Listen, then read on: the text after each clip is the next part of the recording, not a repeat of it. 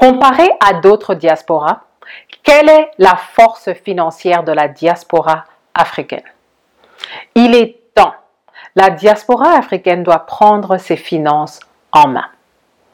Bonjour, c'est Finançoyer avec Anania. Ne ratez pas nos conseils de finances personnelles. Abonnez-vous. Nous sommes en pleine crise. Nous avons une pandémie et cette situation me rappelle une autre crise, la crise de 2008. Pendant cette crise, j'ai vu beaucoup de familles africaines perdre leur emploi, perdre leur logement et certaines familles ont vu ont perdu certains membres de leur famille à cause du stress. Donc, je me suis rendu compte que nous avons besoin de solutions.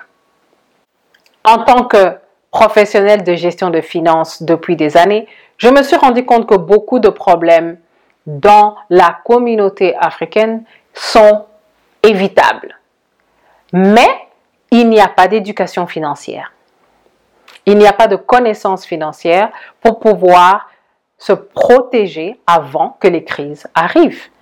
Et je me suis rendu compte que certaines personnes tout simplement n'avaient pas les outils nécessaires, d'où la création de Finançoyer pour que nous puissions nous aider.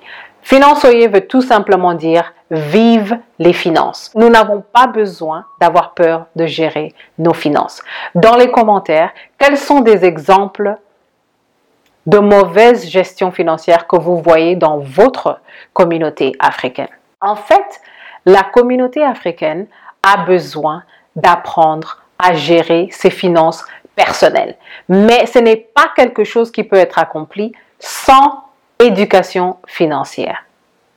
Nous devons savoir où nous sommes pour savoir où nous devons aller, quelle est la nouvelle destination? Merci de votre écoute et à la prochaine.